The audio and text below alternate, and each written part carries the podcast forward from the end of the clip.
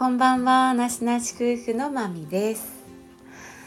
え今回はえ職場で感じたあの葬儀会社の方のお話で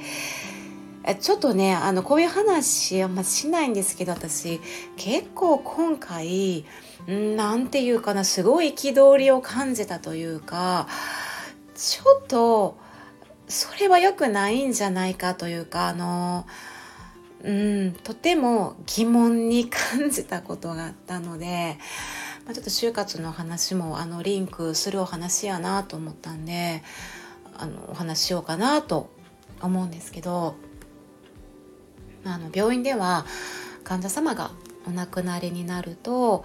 あのエンゼルケアをしてお体を整えてで、まあ、ご家族様とがあの葬儀会社を決められて葬儀会社の方がお迎えに来るまではこの病院のあの霊安室ねご遺体を安置するお部屋でこう待って待機していただくんですね。でその時もあのあこの間その夜勤の時も、まあ、葬儀会社の方がお迎えに来られたということで私その時はあの夜勤やったし人も少なくて一人であのあの送迎の方というかお送りの方をさせてもらいに行ったんですがまああの私たちのこの病院の場合は、えーまあ、霊安室に私が行くと葬儀の方がもう来られていてで葬儀の方からご家族様にこの後の流れみたいなあの書類の流れでしたり葬儀に関する流れとか段取りとかお話をされてましたね。でそれが済むとあのお車に乗せる用のストレッチャーにあのご遺体をお運びするっていうことを葬儀会社の方がねその運搬をされる方がお二人大体お二人ですね大体男性ですよね。うん、でその方々があのご遺体をあのベッドからえっと、その専用のストレッチャーの方に移すんですよね。で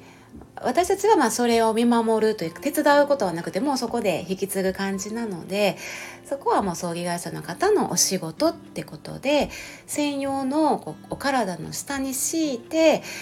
えの、まあ、しマットみたいななんか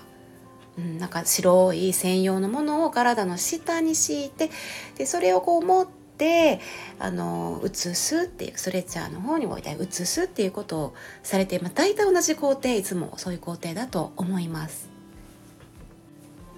で私今回こういう職業とかこういう場に立ち会っていないと見えへんかったなと思ったんですけど、まあ、私個人的な目から見てですけど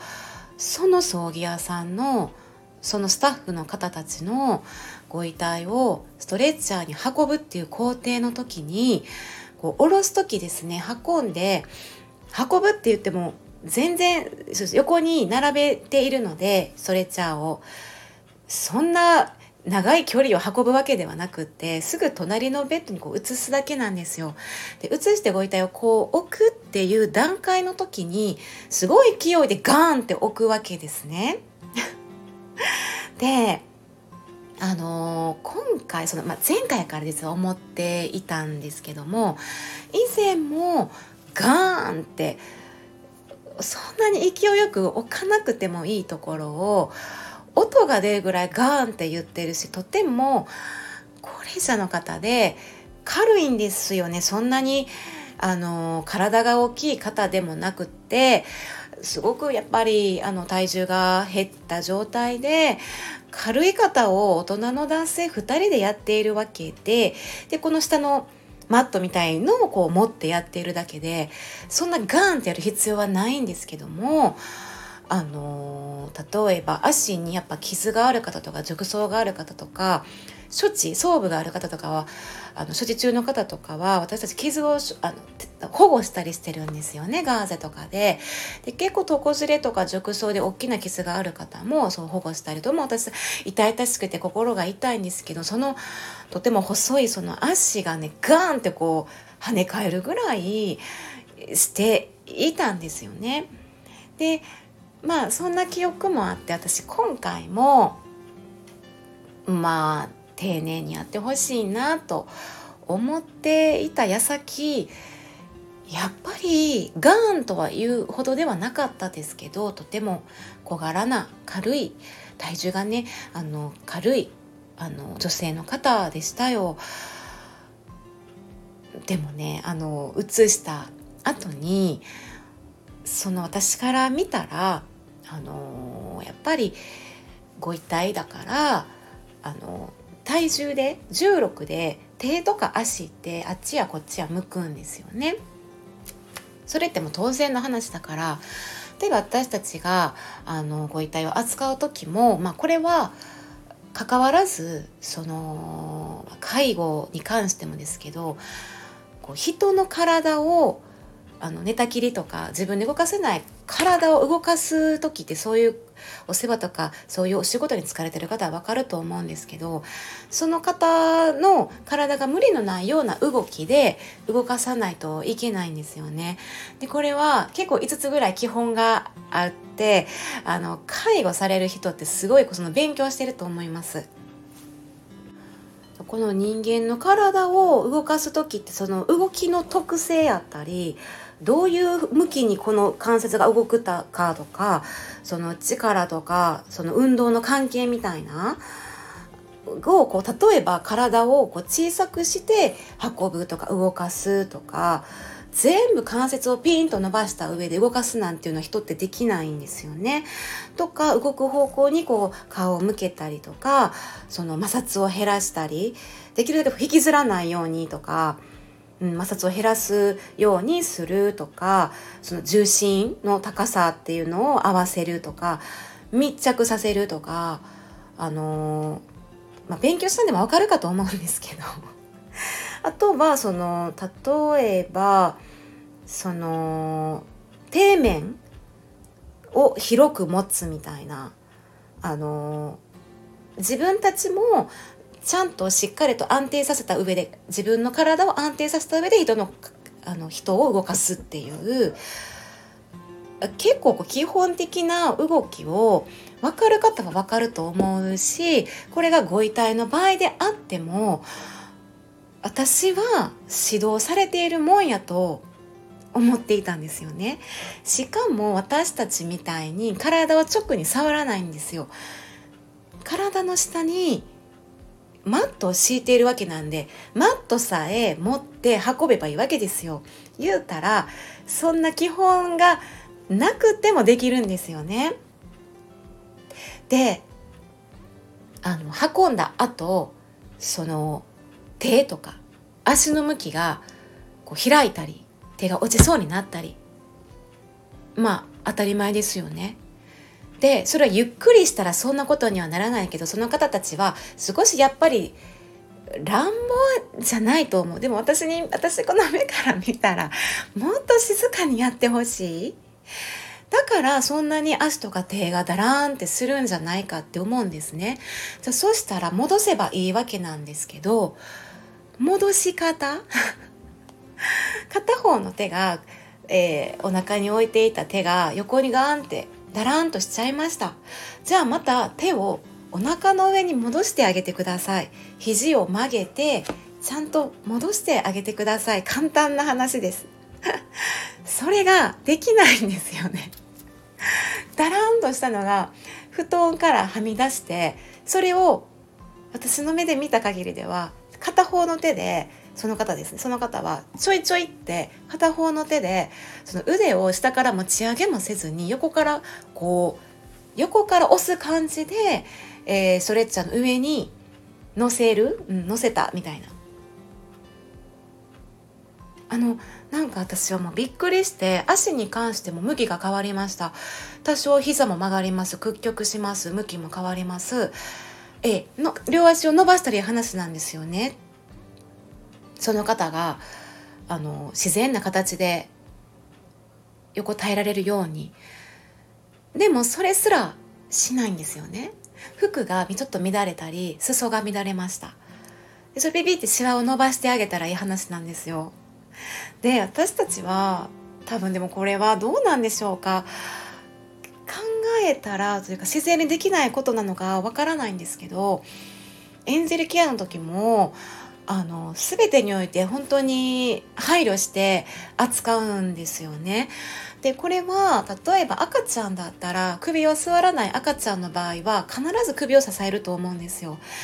で自分でえ支えられないから外の力を借りて支えないとだらんとしてしまう腕とか足だって自分で力が出ない人脱力になってしまう人はこっちが支えないことには動かせないし危ないですよね。安全に安定してできないから横に向く時は必ず横を向かせる方の腕は必ず持って横を向かせる。また戻す時は腕を持って横反対仰向けにさせるとか。足を曲げる体を小さくして力の法則に従って動かすっていうことは基本ですし衣類とか整えるだって基本衣類のこの裾のラインとか乱れとかないようにこのたもととかそういう基本的なことが私はまあ指導されているかされていなくても自然にできる動作やと思い思っているしそうであってほしいっていう希望があるからちょっとびっくりしてしまって最後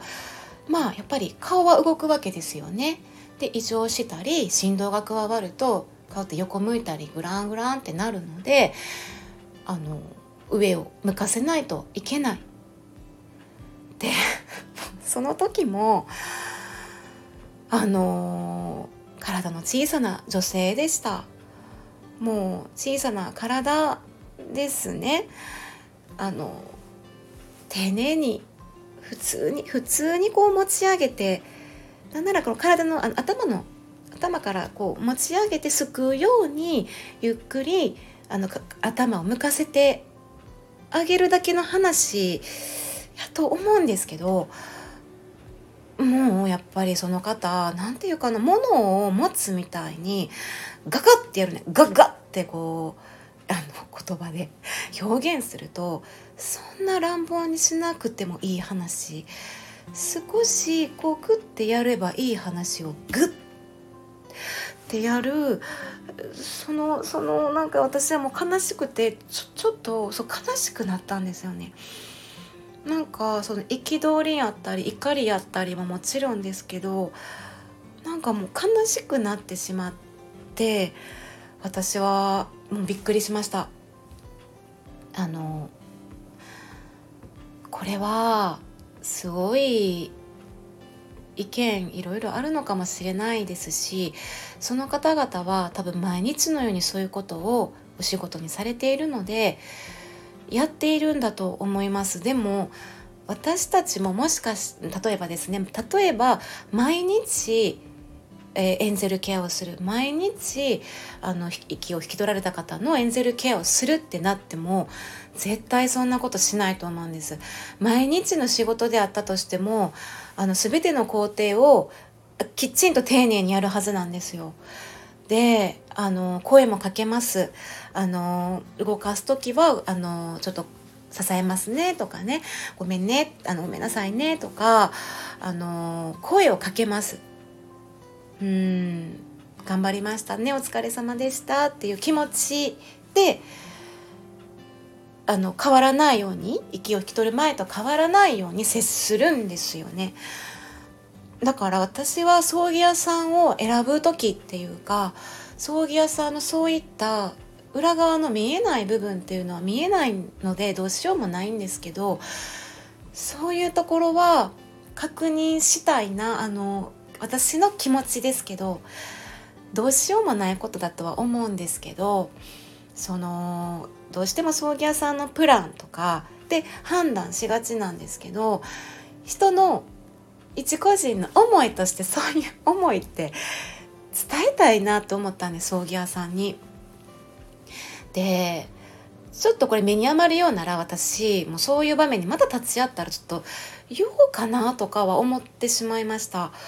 あのもう人間の1対1の人同士で言おうかなって思ったぐらいでした。はい、で個人的にも葬儀屋さんをこう選ぶ時ってもうそこってどうしようもない部分かもしれないんですけどちょっとなんか確認はしたいなっていう点でちょっと気づきがありました。はい。という話でした。では、ここまで聞いていただきまして、ありがとうございました。まみでした。さようなら。